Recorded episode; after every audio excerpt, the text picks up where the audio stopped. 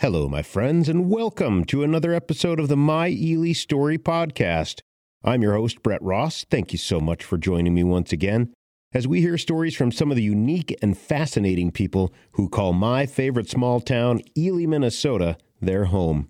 A big thanks, as always, to the Ely Tourism Bureau for making this show possible. You can follow them on social media at Visit ElyMN on the web at ely.org, and you can email tourism at ely.org with feedback and suggestions for future episodes. Also, be sure to subscribe to the show wherever you get your podcasts and leave us a positive review if you'd be so kind. Today's guest is Johnnie Hyde. She's an EMT, a wilderness first responder, publisher of the Ely Times Magazine and Boundary Waters Calendar, as well as a dancer, choreographer, and all around community builder here in Ely, Minnesota. I'm so grateful for people like Johnnie and delighted that she took the time to tell her story. Please enjoy this episode of the My Ely Story podcast. Hi, I'm Johnnie Hyde, and this is my Ely story.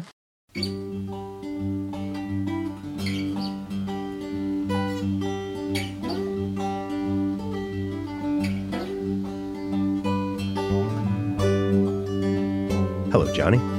Hi, Brett. Welcome. Thank you. Thanks so much for being here. Yeah. It's really great to have you here. I know, um, so a lot of people might recognize your name because you are involved in a lot of things in the Ely area. I think maybe one of the most notable things is Raven Words Press and uh, the Ely Times. I hope so. I think everybody has had some interaction, everybody in the Ely area, or as we like to say, Ely enthusiasts, um, have had some interaction with that, but uh, maybe don't know your story. So that's why you're here today is to tell us your story. Okay. Well, and some people would know me as Johnnie Verderber, which Mm-hmm. was my previously married name. so, or Verdeber, as they say it in Slovenian. Okay. But uh, yeah, even the newspaper has occasionally referred to me as that long after I was Johnnie Hyde instead.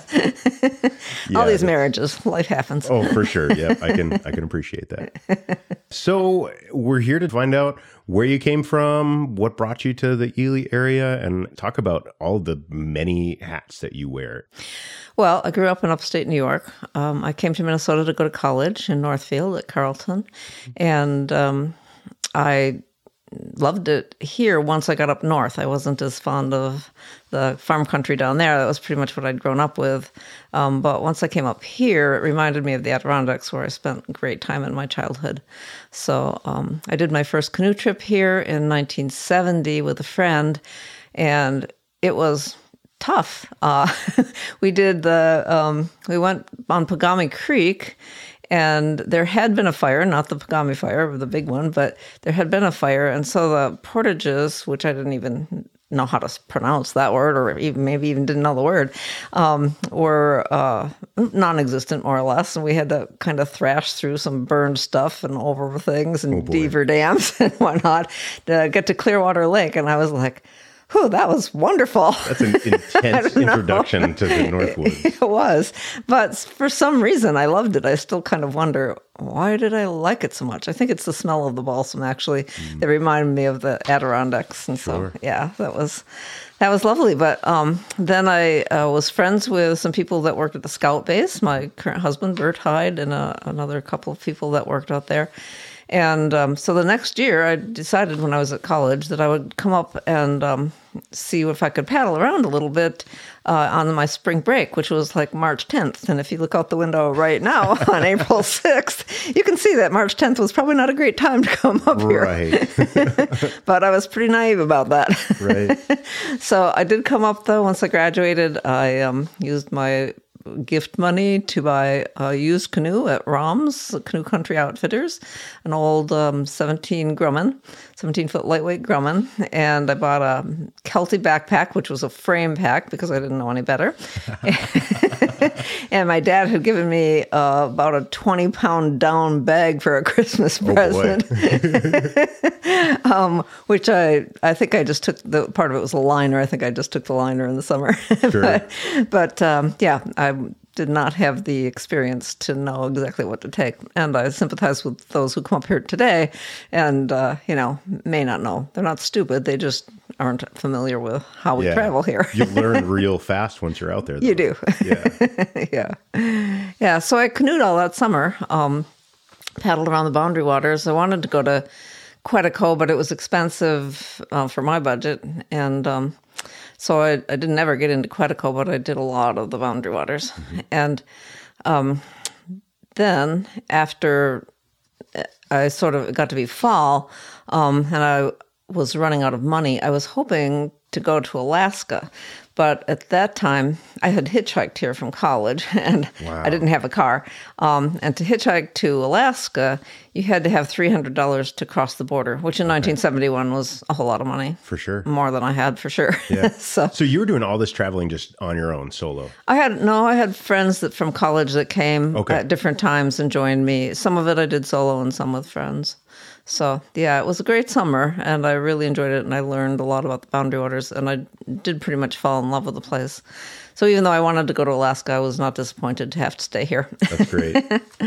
So, but, but come September, I needed a job. So I started working at um, for Manis's, who owned at that time what is now Frandsen Bank Building, and was at that time a Bridgeman's Restaurant and the Legion Bar. oh, no kidding. Yeah. All in one. All in one. Yep, yep. The Legion Bar was where, well, kind of where the, well, let's see, the bank had been. It's more on the west side, and the Bridgeman's was on the east side. And there was a kind of, it sort of change from the, the basement and the other rooms that are like where the dental area is now. Um, those were the Red Garter Dinner Club after a while. I'd been working there a while before they did that. So they kind of had more like, like Vertines had the nice restaurant in the back and then the counter in the Yeah. front. So Yeah. it was similar to that. Okay. Yeah. And uh, I was bartender, so which is a really interesting way to get to know town No kidding. and people. I still see people on the street and can say, "Oh, brandy water." hey, gin and tonic. so, um, yeah, that was kind of fun, and I, I did get to know some of the good side and some of the rough side. Um, bet. It was a time when a lot of Vietnam vets were back and who had you know PTSD issues, Mm-hmm. drinking too much, and uh, yeah, some of that was pretty sad. Yeah. But um, but overall, it was a good way to know. But it didn't it didn't scare you away. Oh no, no, uh-uh, not at all. I lived uh, in a little apartment with George Hill was renting from his house, which is on Harvey Street, West Harvey Street. Okay.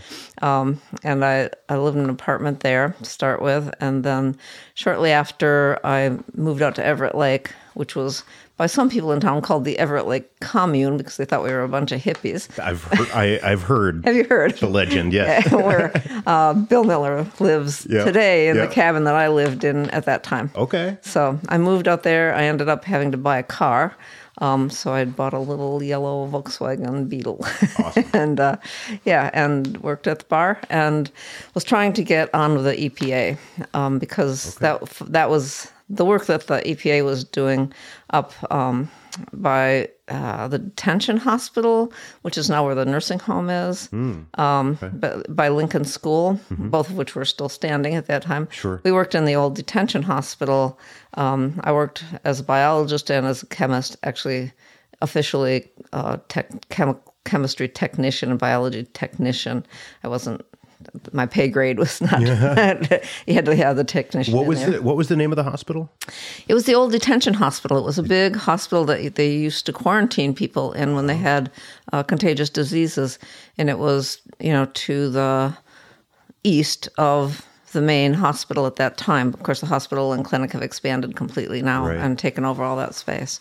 But uh, yeah, it was a an old old building. I don't know. It may have been something before it was a detention hospital. I'm not sure. Interesting. But yeah, this big old brick building, pretty very sturdy building. Yeah. so um, yeah, so I worked there for the EPA. Eventually, I got I got that job. Um, after I'd been here a while, I, I applied and they didn't have a position, but I ended up with a temporary position there. And uh, by that time, um, I yeah, well, there was a bunch in between. Sorry, I'm going to stumble around. No, not at all. yeah, I uh, after well, I was working at the bar. Um, I met my husband to be Pat Verderber. Okay. and um, he and I, our for our first date, went to um, a musical at the high school. Um, it wasn't. It was the community musical, and it was Fiddler on the Roof. Okay. And Gary Baird, who was an actor, a young he was just out of high school at that point, I think, or maybe he was still in high school in Babbitt, and he had the lead, and he was an awesome uh, actor. He also he ended up working at the Guthrie, not No not so kidding. much as an actor, although I think he did a few of those, but mostly in tech stuff Wow. at the Guthrie. And he and his brother Mitch Baird, who was also a great actor. But um, anyway, I was so impressed by this performance that I was like, I have to get involved in this. I was a dancer through high school and um, danced some, mostly did folk dance at college. I didn't have time to do ballet or anything else. Um, so, yeah, so my husband to be and I went to that musical, and um, we actually we got married a while after that. I started having had kids. I had three kids pretty close together: Mara, Brielle, and Garrett. Who peop some people know Brielle especially because she's a physician here. Um, the other two, Mara lives in Alaska now. Garrett lives in the cities. But um, they were born bang, bang, bang. and uh, in there, at some point in 1976, Pat and I went to Alaska. Finally, got to Alaska, which I'd been wanting to do. After all those Um, yeah, we were flying seafood products for uh, Kempolucci Seafoods. Oh, really? Yeah, he was a pilot, and I worked on the slime line, as they call it. The slime line. Yeah. At that point, I just had my two girls, Mara and Brielle. They were one and one and two, and uh, so we went up there. I drove up there. And the farther east I was, like at home in New York, my uh, people were appalled that I was going to drive the Alaskan Highway. Yeah. But um, the farther west I got, until I got actually to Dawson, where I was going to take off from, the, uh, right onto the highway, um, people didn't really blink an eye when I said I was driving the Alaska Highway with a one and two year old. yeah, we're halfway there. yeah, right. but uh, that was a good summer. And when we came back, we brought Garrett was a little souvenir in my belly. Nice. yeah. Awesome. So So working on the slime line, what does that entail? it's, it's actually a conveyor belt, and you know somebody at the beginning chops off the head of the salmon. It's all salmon, Okay. and you come down and you end up just filleting the salmon and stripping the eggs out of it and uh, putting it onto ice. So yeah, So I bet you can fillet a fish like nobody's business now. not so much anymore. Although that skill did come in handy at, at another point later on. Yeah, I Yeah. bet. So yeah, the year after the Fiddler uh, date, um, I wanted to be part of this, so I auditioned for the next year's community musical, which was um, Guys and Dolls with um Marsha Homer and Mary Kay Fortier, poor fan at that time, um, in the lead roles, and I just had a ball with that. Um, at that point, I um, shortly after that, I was pregnant and had had my first child, and, and Marcia and Mary Kay gave a, a baby shower for me, and uh, that's you know that's kind of how I got into my social life there with the arts crowd in Ely, and then with my husband, of course, his friends were more the hunting fishing crowd, and so um, and then I. Uh, I also met Denise Dreschler through that. She was the choreographer. And the next year, we did No No Nanette, and I was in that and actually had a name. Flora from Flatbush, I believe. it was kind of a silly musical. um, but um, Denise, the woman who had been teaching ballet here, had um, gotten pregnant but had to um, have, she had to be on bed rest. And that was in like March or April. And Denise asked me if I could finish the season and um, and then teach the next year if Helen didn't want to come back. Helen Johnson was her name, and um, I said sure. That sounded like a good idea. so uh, I went in, taught a few weeks there towards the end of spring. Was all ready to teach the next fall. And then found out that I was pregnant too.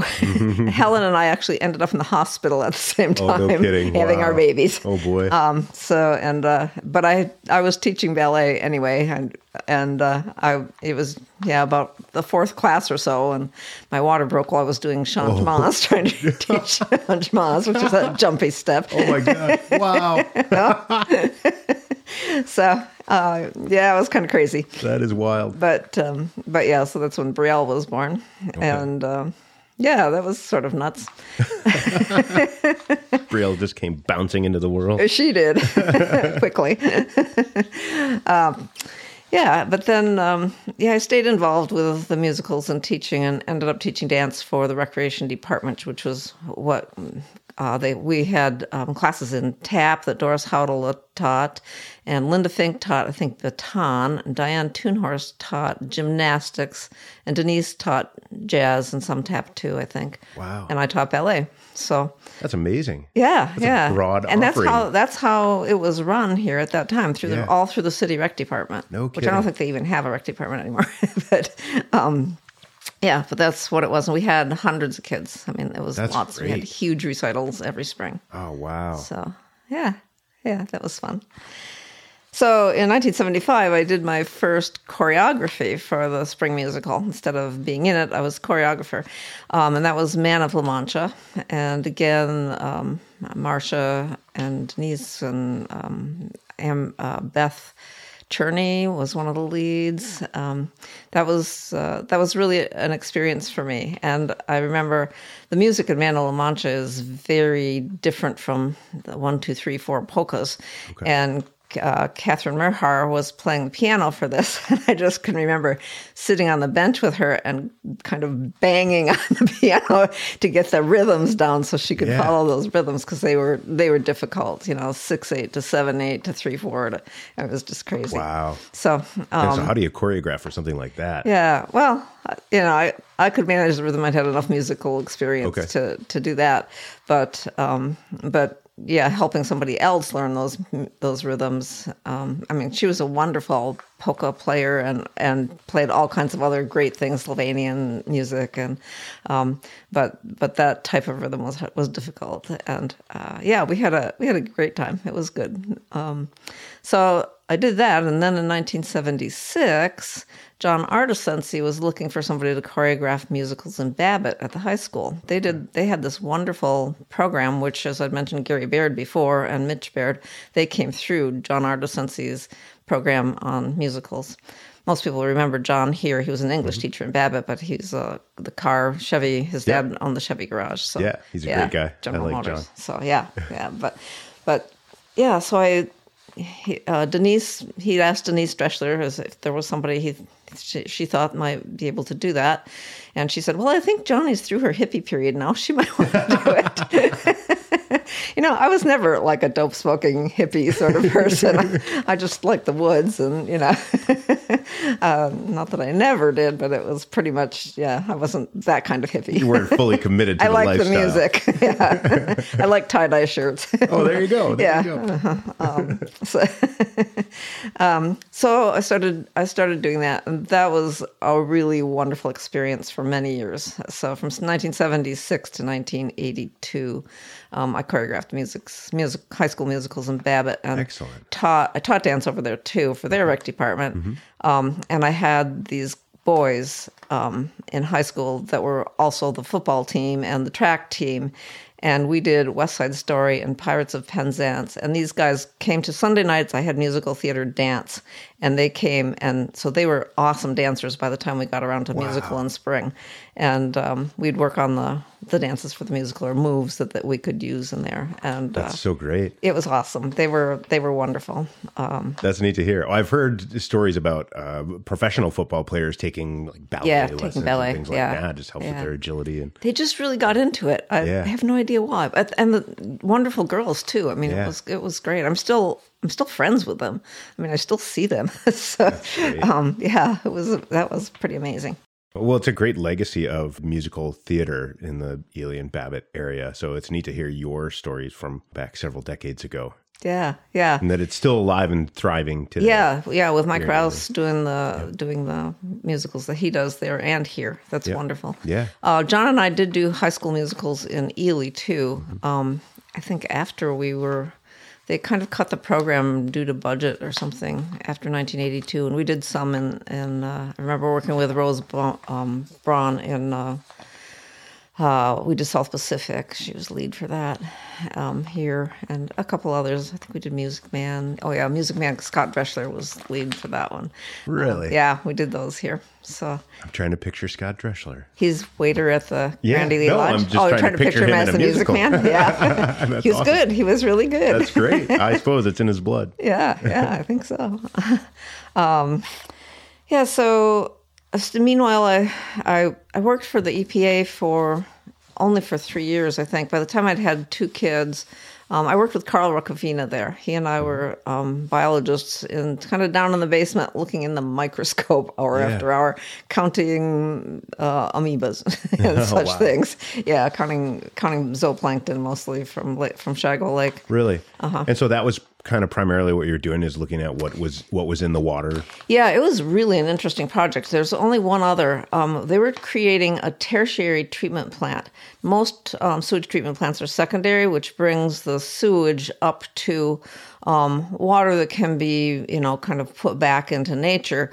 Um, but we were taking water to the point where it was potable. Okay. And um, we were studying Shagawa Lake because Shagawa was at that point had really huge algae blooms. It was really polluted. Right. Stinky Ditch was the name of the Yeah. little place that ran back behind Oh, yeah, where I lived. Actually, Yeah. ran through Chandler and dumped right into the lake, raw sewage. wow. and it was great fishing there, but over the years.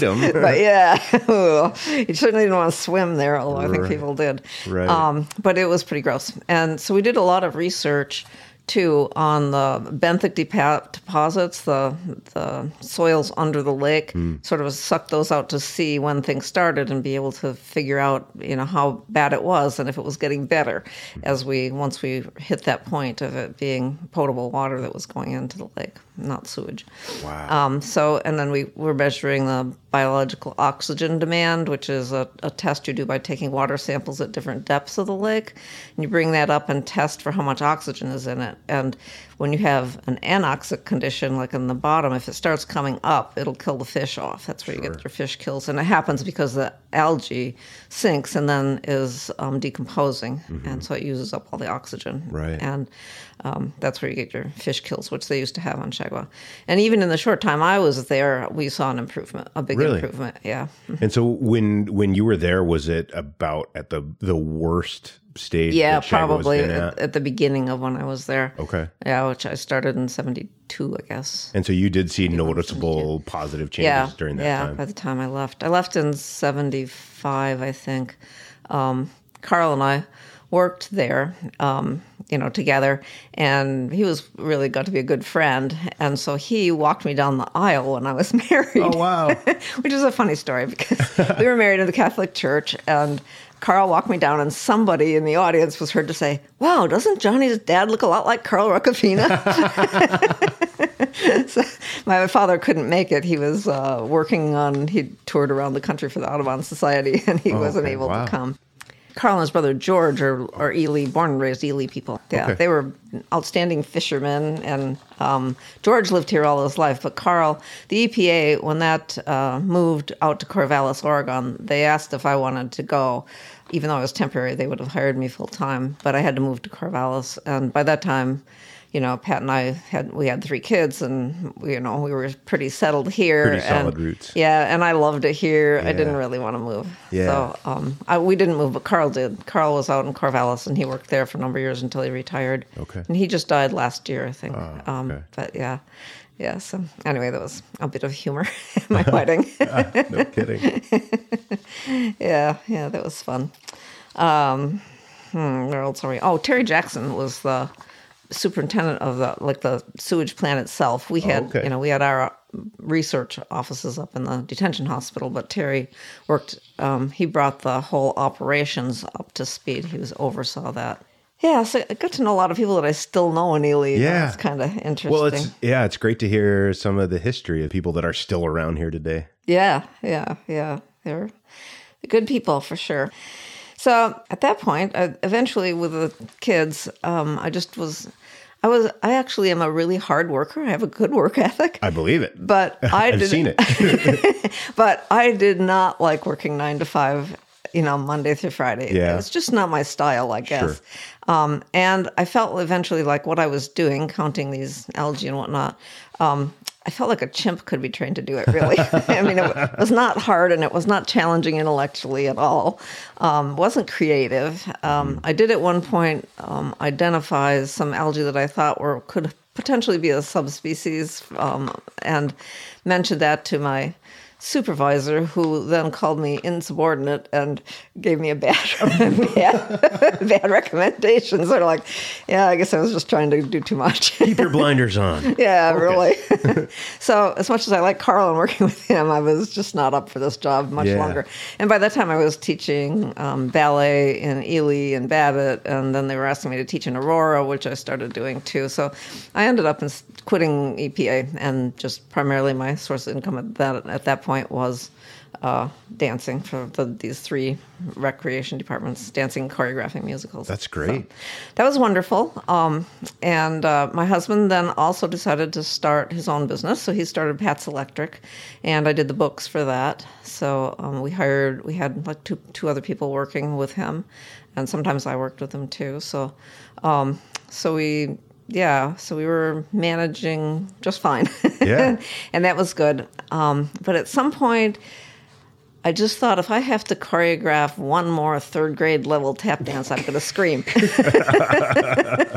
so I was ready for something more. The choreography part was great, but the but I was getting a little burned out on the teaching and decided that I needed to move on. So what I just I was working with one young woman in um, in Babbitt who um, did not have speech. I don't know if she was autistic or uh, had another disability, but um, I was working with her, and I was really fascinated that she, you know, she could and liked to dance, and she liked the music, even, and you could tell that, you know, and that it was it was great for her. And I uh, so I thought about dance therapy as kind of my next step.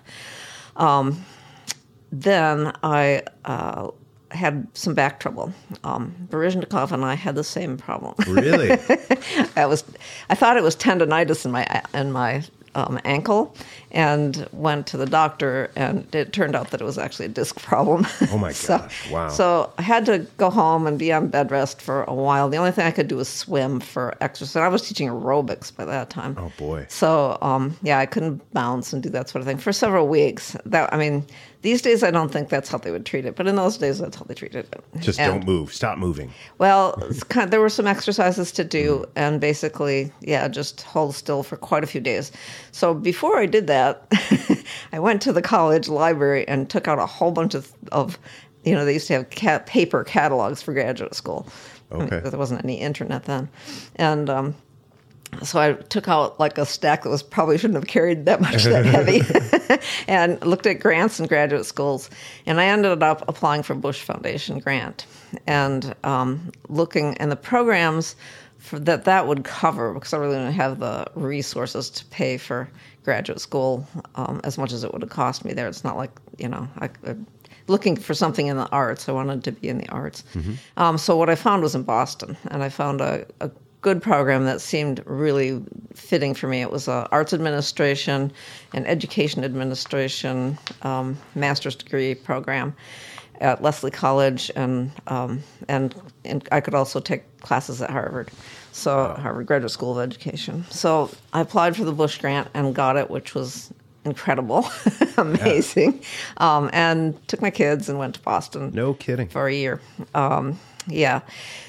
Uh, one of my motivations for taking my kids with me was that we had been, I'd been grocery shopping in Zup's, the old Zoop store, which is where Rockwood is now.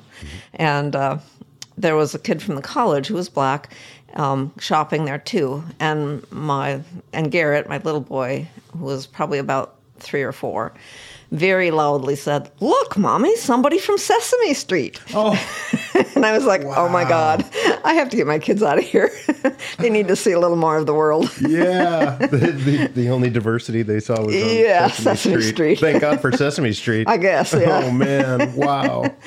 Yeah, so while we were in Boston, my kids were in um, schools. When I would go to get them, they would. It looked like we were at the uh, United Nations school or something. I Yeah. mean, every language, every color, every culture, every cost, every dress, you know, form of dress, Yep. um, was was in that school. So my kids got at least a year of a lot of diversity, and some of their best friends were not white white English Yeah. Americans. So, Sure. um, which was great. So they spent time with other families as well outside of school. So Yeah. um, I really am glad that they had that experience. No kidding. Yeah, that's really valuable. It was. It was good.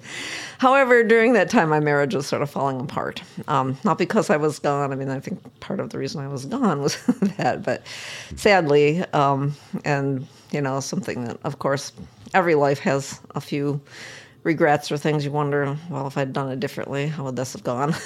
but um, but we ended up uh, getting a divorce, and um, uh, you know the kids struggled through that. Luckily, there were other people their age going through a similar situation, and they had people to hang out with and commiserate with and whatnot.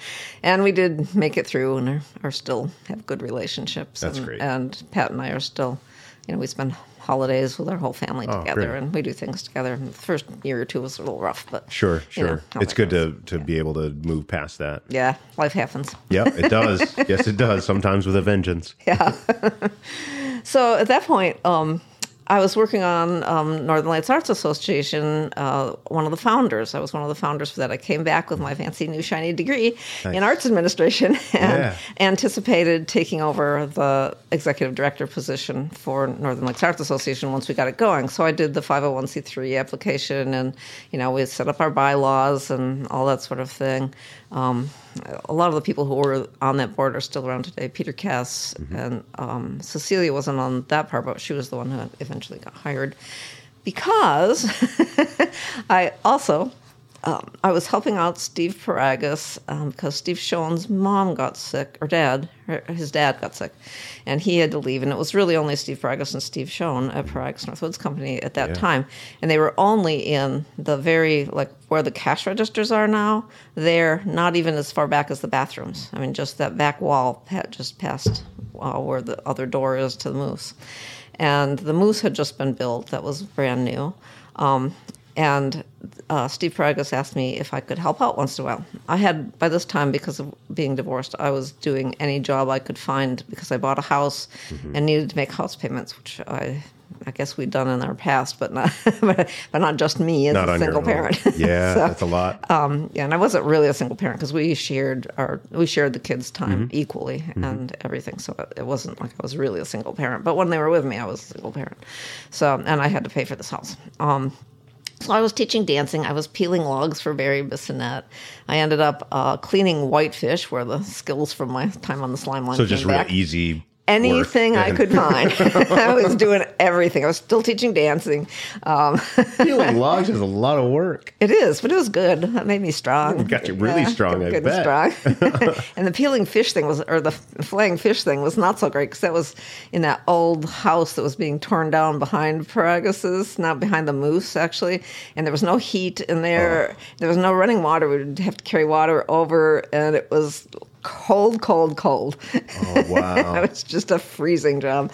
But I learned how to fillet fish pretty well at that I point. bet. I yeah. bet. So, um, yeah, so I, I did that. And then um, Steve asked me, oh, and then while I was working in Piragis's, Bert, who was a friend, Bert hired my husband now, Mm-hmm. who was uh, had been a good friend of mine since uh, we met at Itasca when I was there while I was in college at some point um, through a friend. And then he and his first wife, Robin, lived here and we hung out together a lot, did things together.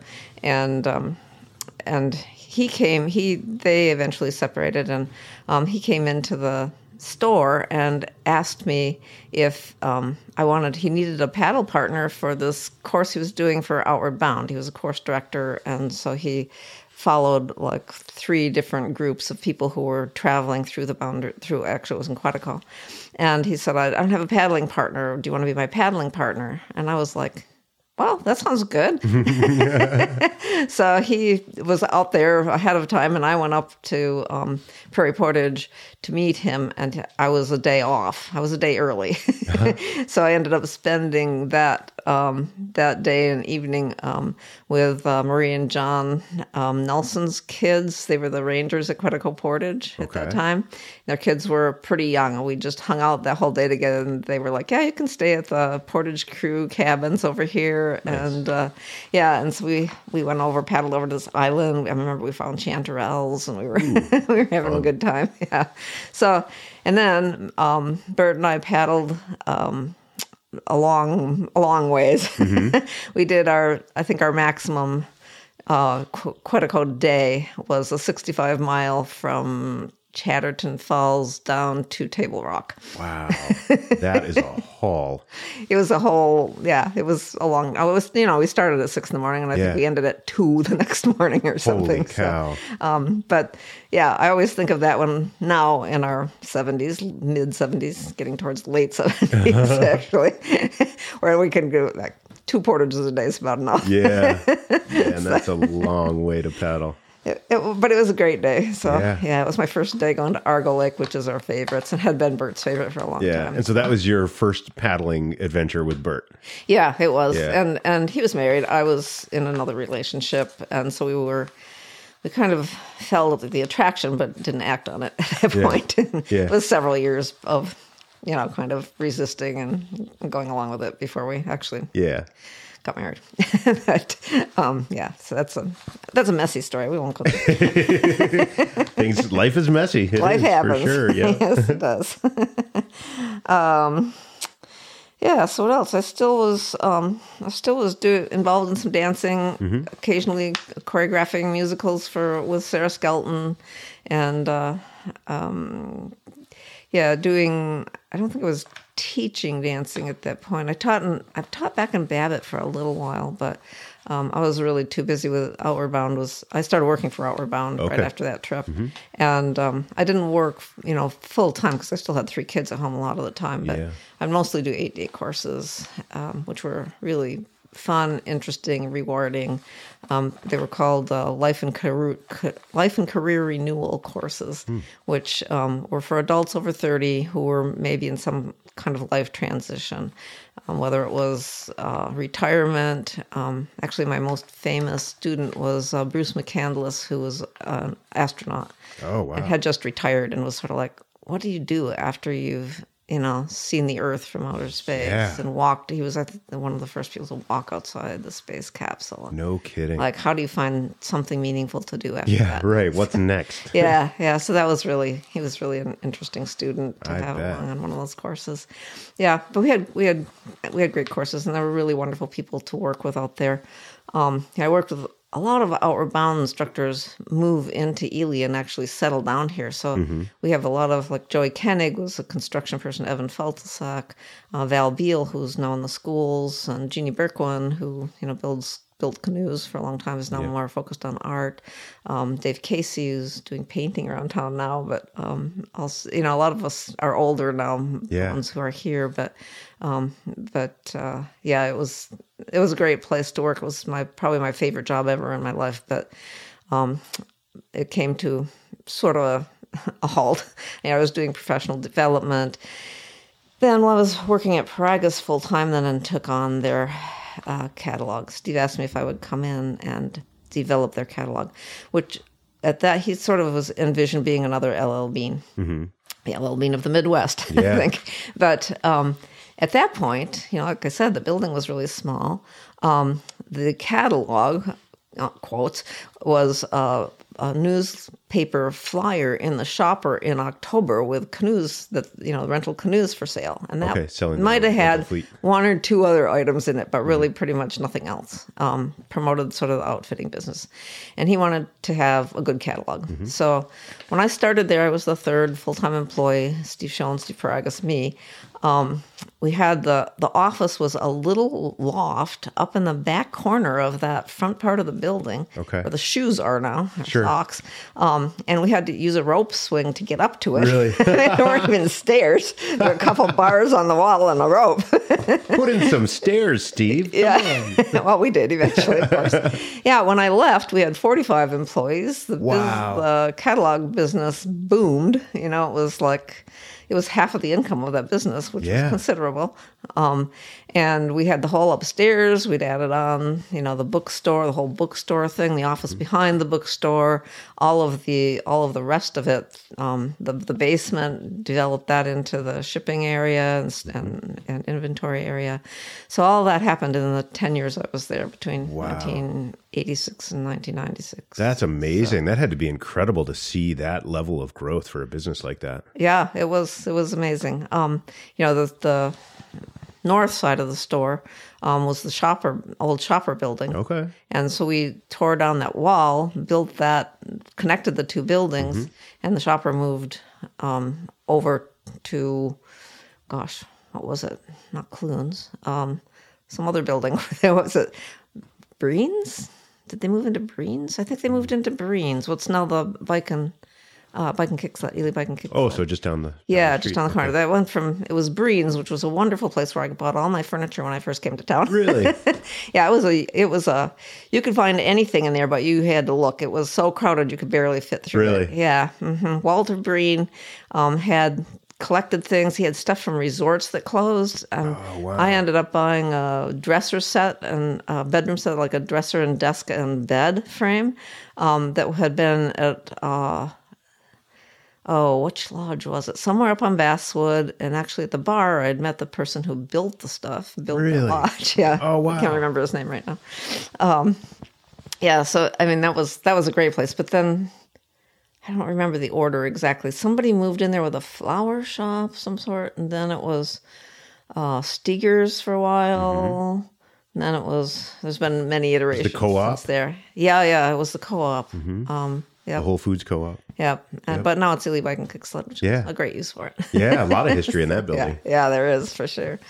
Um, so um, by 1996, about 1995, um, the two guys I was working with uh, upstairs in that back office behind the bookstore, um, we were the kind of creative department. It's where the catalog got put together.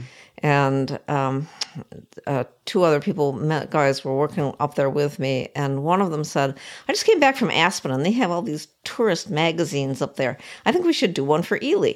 It'll make us lots of money because all the real estate people will want to be in it, and we'll have all this this income. And like, you want to do it?" So the three of us went in and said, "Okay, sure, let's do this." And um, uh, JJ had a um, he worked at Deb Erdman's um, Camp Voyageur, but he had an apartment in town, and we put a set up a computer up there, and that was our kind of mailing address. And we set up this business. Um, we turned it. We we got a, a subchapter S corporation, um, so it could kind of keep it separate from all of our personal things. Well, within two years, we made the first magazine in 1996, and within two years, they were both gone. They both Yeah. moved, quit, moved out of town, quit Piragis's. I'd quit. I I had not yet quit Piragis's, so um, I, I think I quit in '96. So yeah, it was actually within one year, so it's pretty fast Yeah. that I ended up buying them out and taking that over, and that became Raven Words Press. Okay. It was called Raven Productions initially because we weren't sure what we were, all we were going to do. I mean, we thought about doing some teaching, some programming of some sort, some you know, all kinds of different things. Um, JJ was a counselor Camp Voyageur. I had been in Outward Bound, so we sort of saw that we might do something along those lines. And um, but we ended up just with the times and decided and the calendar. We started the calendar, but um, they were not involved in that. The first one came out in 1999, so that's the Boundary Waters and Quetico calendar that, Yep. that we do. Um, so eventually, I just had too much going on. Also, by that time, my daughter was uh, Kasha was born, and we had decided to move out in the woods um, down to Gander Lake, down closer to Isabella, which is 30 miles outside of town, and and uh, and the transportation to get there is a, little lot. rough. Yeah, Yeah. It- back then year. it was. Now the Yeah. road is good, but it's not plowed in the winter, so we still have, our, Right. still have our challenges. But um, yeah, but we did actually buy a snowmobile. So just just two years ago. Oh, no kidding. Took you yeah, that long. so, yeah, we gave up the dog sledding and skiing for Yeah. snowmobile. I still ski, but Bert snowmobiles, and he hauls all the stuff, groceries, and laundry or whatever. So yeah, he does the hauling, and I do the skiing. Nice. so, um, but yeah, we decided to move down there. Kasha was four or so, and um, and I, uh, my son was graduating from high school. My all my other three kids had been gotten into college, and uh, um, for Derber kids, and so um, I decided to stop working at Piragis, and uh, moved on to just Raven Productions, and I was still doing some outward bound work from time to time, just short courses usually, and uh, yeah, that's that's. Uh, And so with Raven Productions and now Raven Words Press, you started out as you mentioned the times, so you do the the summer and winter times, Mm-hmm. and then you've also published a number of books as well. Well, there was a whole children's book publishing part of it, not just children's. There were some adult books too. Um, but I sold that to Legacy Toys in 1918. Oh, okay. So 2018, yeah, 2018. Yep. Yeah, yeah, way back. yeah, way back then. um, yeah, so so that was. I mean, that was really another reason of not being at Piragis because that was starting to grow. The book part was. Um, it was to a point. I had a distributor, and then in 2008, the whole you know that, that economic crisis, the whole world changed in the book market, and probably in every other market there was. Yeah. So I had to go through distributors. Amazon had also taken off, um, and a lot of there was a lot of um, coalescing of publishers and book distributors so that um, everything was kind of and and bookstores. So everything was kind of running through barnes and noble or there was another one back then too. Can't remember. Um, and but they were also being managed by the distributors. So it's very hard to get your books distributed and it's hard for other bookstores that are out of outside the area. If I did, if I couldn't go there and pay him a personal visit to do a sales call, um, it was hard to get them into circulation. So it's just you just people didn't have a them. distribution network unless you yeah, I, I did willing to get eventually. I worked with Adventure Publications, and then they sold out to another company that just was not interested in including my books Hmm. in their offerings in 2008, 2009, um, and that made it really hard. Uh, I still had all the accounts. I knew all the accounts that had had placed um, orders with that distributor, so I could contact them directly. But man, I was getting so. If I, I had to either grow or stop, um, and it, I was not at a point at that then where I wanted to spend all my life in business. You know, my I like natural history stuff. I was still very involved in the arts things in Ely, getting more so, and um, also in 1999, my life changed a lot um, because that was the year of the blowdown, and I started working for the Forest Service. Right. So um, that was the year that, uh, yeah, this the Bert and I went down to the Forest Service hangar and stationed a medical unit there for everybody that was responding. They were flying in so that somebody would be there. We staffed it with volunteers from across the range, um, people who would be there in case somebody got hurt. Um, we could just jump right on the beaver and be there right away. They didn't have to figure it out. Um, so we had all of our equipment and everything there, and at the, we started out with that. Well, we volunteered to do that, and we did a lot of volunteering. And then they said, you know, maybe we should pay you to do this. Yeah. So then they started paying us, which was great. Um, So did you have EMT training, wilderness first responder training? yeah, all that. Okay. I'd I'd had that partly mostly through Outward Bound. Oh, I'd right, had to had to get my wilderness first responder, but then I also went ahead and got my EMT. Okay. um, and because it wasn't too much of a jump. We'd also been in ski patrol Oh, for a long time at Giants Ridge, so Mm-hmm. we'd had all that training. So I had a lot of those experiences, but I hadn't ever done it professionally. I mean, I've been a volunteer with Morse Fall Lake since Mm-hmm. 1988 or nine or something, I think. But um, as a first responder initially, and then EMT, and um, so anyway, the Forest Service people then asked us if we would consider being um, available for this type of assignment if they were if we were needed. yeah. Um, So we went ahead and did that, and it's uh, what they call AD, which I think is administrative direction or something. Um, so we're just uh, we're on call where we could be called out to a fire anytime. So we worked a lot of fires around here. Um, I started working out west. Mike Manlove at that point was a medical unit director, who's the person who who gets EMTs to work on the line. Had to learn to pa- pass the pack test every year. I remember Yeah. the first time I was like, "Oh my God, can I do this?" it's uh, you have to carry a 45 pound pack, three miles in 45 minutes um, to pass it. It's pass fail. There's no you Yeah. know, better or worse. It's just you either do it or you don't. I've seen some some uh, some young guys doing the the pack test. Yeah, yeah, And yeah. I'm like, man, that's a lot of work. I you got to be committed. Yeah, I- I think you have. I think the really great thing about that is it's kept me in shape all these Yeah, years because I have to. I can't. Yeah. I can't, especially at this age. I can't let it go. You know, if I just sat around for six months and then tried to do the pack test, it would Not not, work. happen. Yep. Yep. So yeah, so I can still do it. So That's awesome. we'll see. Um, but yeah, so so that changed my life quite a bit because I could be gone for um, two weeks at a time in the summer if I was going out west, or I could be involved here. So um, that too was part of like not being as committed to growing Raven Productions as I might otherwise have been. So. Yeah. Yeah, so I sold the whole book thing to Legacy Toys in 2018. And unfortunately, that hasn't worked out great to this point for the authors. Um, but uh, I have hopes yet that, Yeah. that I, I try to help them out where I can. And Well, they've uh, certainly grown and expanded that business.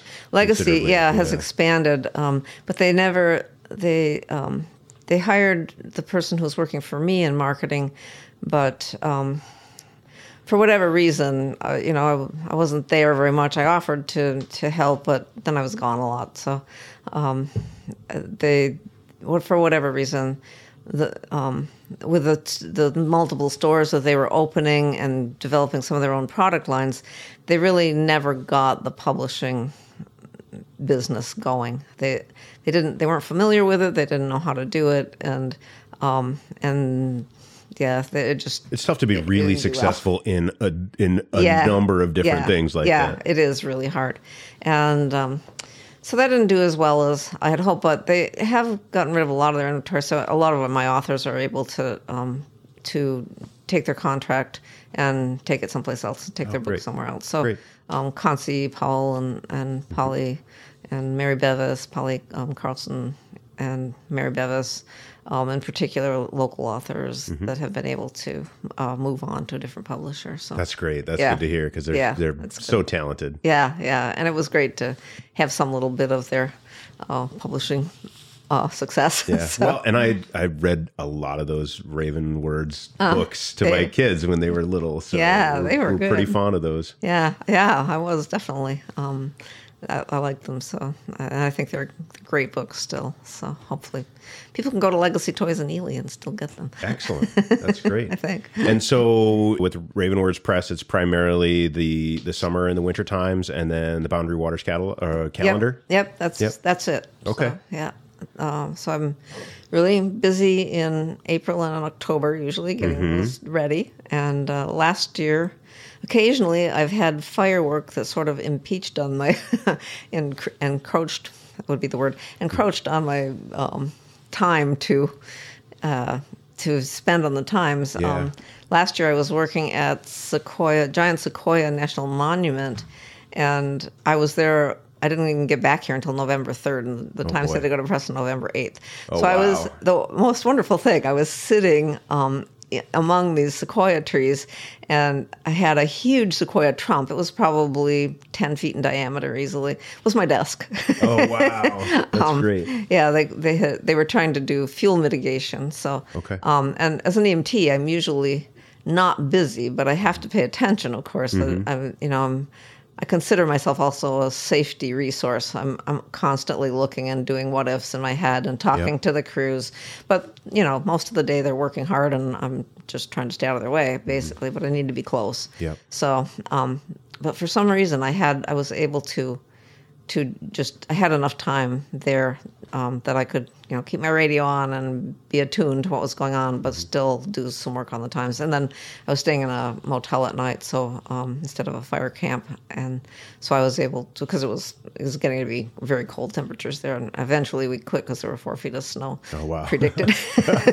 so yeah, um, but I was able to somehow manage to do that. And another time I was in North, called down to North Carolina for a fire, just shortly before I had to get the Times to press. I had most of it done, but um, yeah, I went.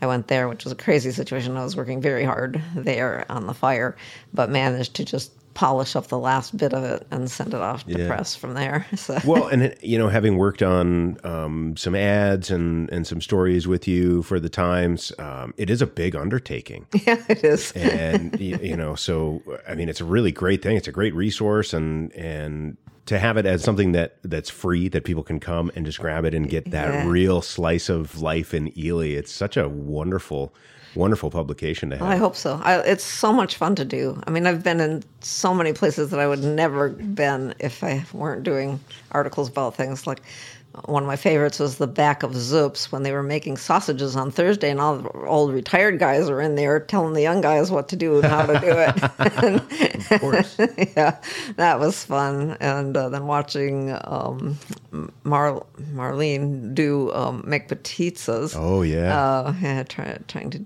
watch that. I mean, all kinds of places. If you look at an article, you think, wow, how did she find that? So, what's coming up is um, an article on Ely elders. Uh, so, as many Ely elders as there are, and I was doing over 90, um, I, I've only done, I'd only had room to do six. Yeah. And so I did these six, but it, but it put me in touch with some wonderful people, just wonderful people. So, oh there's so many great stories in ely yeah, they are. Yeah, that's for sure. Yeah, well, what a great thing to be able to share a lot of those stories and just share the love for Ely that you have and that so many people can can relate to. Yeah, yeah, I'm I'm really happy to do that, and uh, hopefully it's a, a good service as well for people. Um, we went to a nicer binding last year, and that allowed us and a bigger cover and a fold out map on the back. Um, so. Uh, paper prices also increased at the same time. Of course, of course. Costs went up considerably, but we're still able to make it free. The um, advertisers are so supportive. Yep. It's um, you know I have to put things out there because my current advertisers, you know, want their space. So I make sure that they have their space, and then sometimes there's not very much room for anything new. Yeah. but you know, a few. I usually have one or two drop out and one or two new ones. that's a and- good problem to have. It is, yeah, it is. I could go bigger, but not this year. Yeah.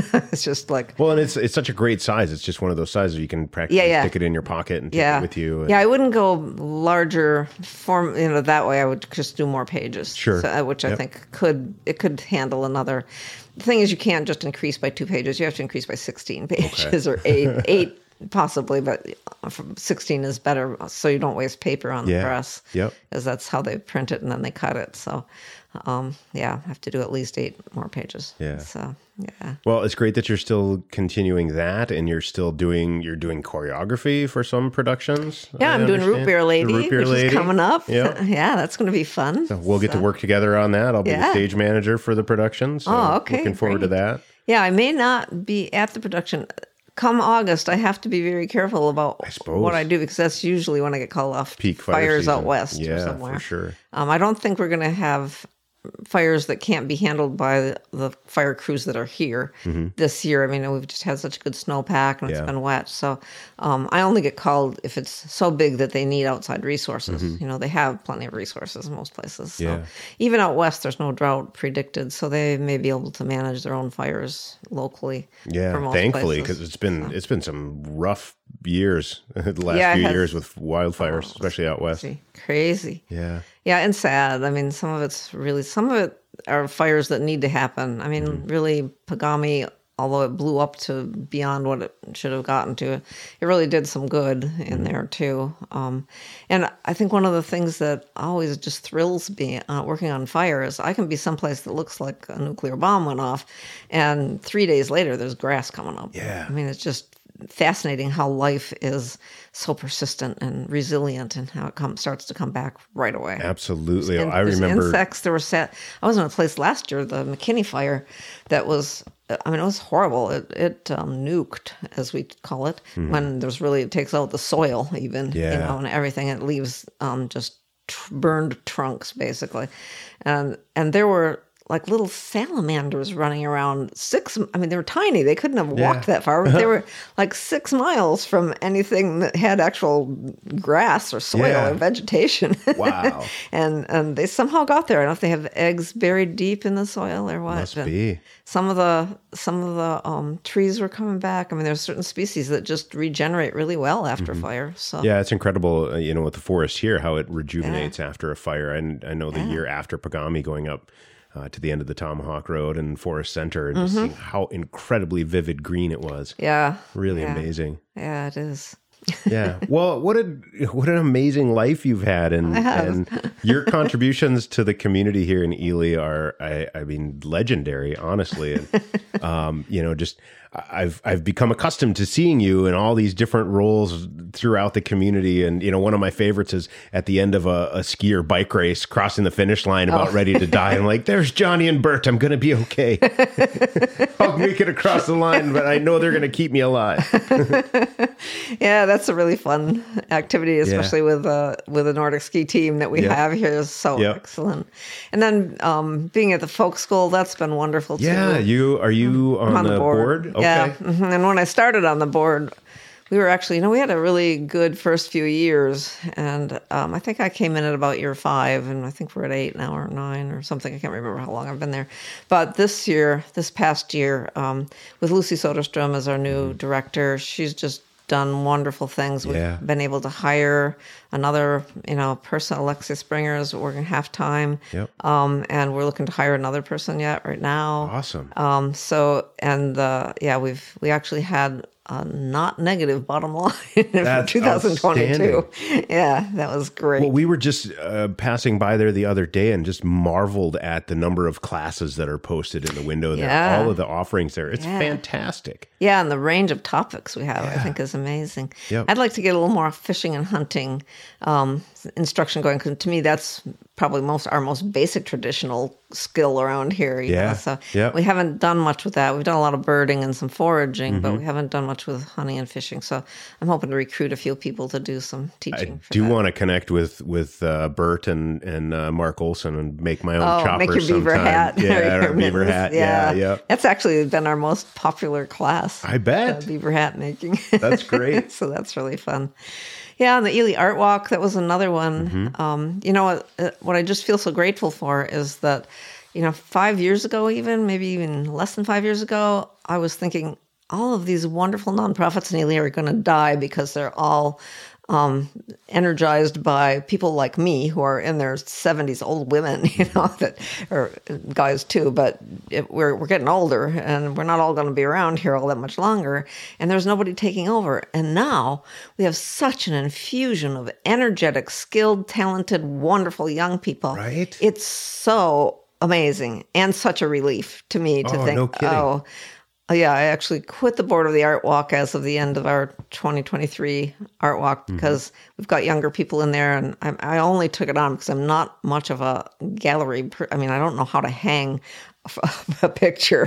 Fortunately, I have friends that do, but um, I, yeah, I had taken that on because it was going to die. Yeah. Um, somebody had to do it. And you somebody in. had to Yep. do it, and I so I did it, and now um, and now we've got all these young people, Karina Yeah. Pereira and, and Alexia, and Yeah. um, uh, yeah, it's and uh, Lacey Squire. She's just awesome in this town, taking really such a great infuse like you said an infusion of of young people and Yeah. young energy and uh you know i was a part of the the film festival back in february yeah. Oh my God, was that wonderful? at one point i i looked around at the crew and i thought i, I i'm i'm one of the oldest people on the Yeah. team like how did that happen great? how did that happen but so exciting it just really feels like there's a, a cultural renaissance happening in ely Yeah. that um, i think covid for better or worse helped with that it, made, may have. made a lot of younger people realize that they could live in a smaller community like Yeah. this where where there's this great wilderness area here and all and all these different advantages and you're not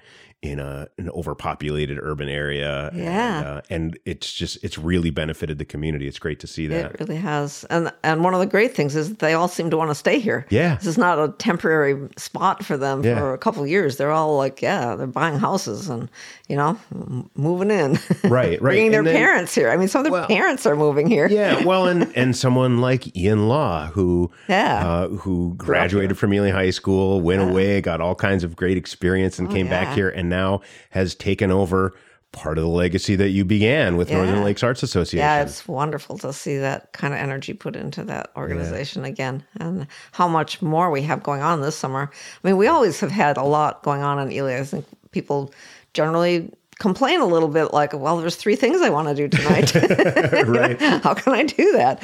And, uh, but we have even more this summer. So, Yeah. um, that's great. We have good choices. Well, it's exciting, and you have helped lay the foundation for so much of what helps this community thrive, and and what makes so. it such a such a great cultural mecca as far as as far as wilderness towns, as far as you know what you call a tourist town. There's so much great art and culture and and things that really build it into a, a strong, sustainable community. Yeah, they sure are. We're we're so fortunate. I mean, I just Agreed. I just love living here, and Yeah. you know, I I know that some of the elders I talk to still have the concept that this is a dying town, but it is not. It is absolutely not. There's a lot So, of life here. Some of you are listening to me that think that this is a dying town. I'd be happy to have a conversation with you because I have information that you know shows we are not in terms of. Um, I know we don't have the steady mining jobs, but but the money that's coming in from the arts is has you know tripled um, in just a very short time. Um, I think this whole new Ely Area Community Foundation and what they're doing with uh, childcare and senior services and well-being and uh, fitness um, in the old the the Department of Revenue building. Um, that is going to be a huge addition to the quality of life in Ely. And uh, there are a lot of things I see coming up. And I still have things that I want to do that aren't even related to everything I've done in the past. So if I live long enough, we'll see. I'm excited to see what the next chapter brings. yeah, we'll see. Outstanding. Yeah. Well, Johnnie, thank you so much. It's a pleasure hearing your story. It's always good to see. you. It's always great to talk with you. And uh, th- again, just thanks so much for everything that you do Oh, as a thanks part for of this community. Thanks for having me, and thanks for everything that you do because you're a big part of us too. Um, I'll uh, hopefully we'll get a radio station back again one of these days, and I wouldn't complain. I'd love to be back on the radio, but in the meantime, I'm I'm yeah. In to. the meantime, we've got podcasts and Yeah. End of the Road Film Festival and Hidden Valley and the ski trails and well, and there's just so many great things that I get the opportunity to sort of amplify and to help Yeah. help people get their stories out there and help tell the story of this community because it's it's a fascinating story. Yes, it is. That's wonderful. Thank you. Outstanding. Thank you very much, Johnnie Hyde.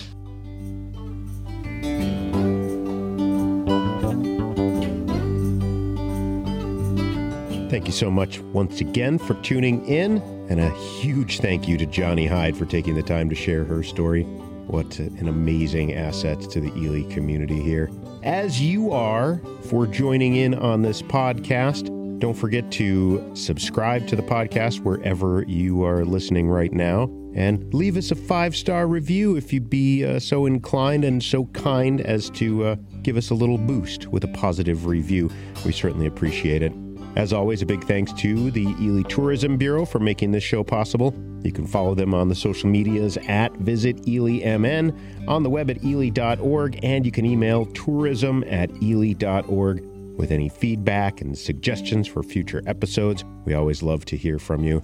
Until next time, I'm Brett Ross. Join me once again for another episode of the My Ely Story podcast. Be well.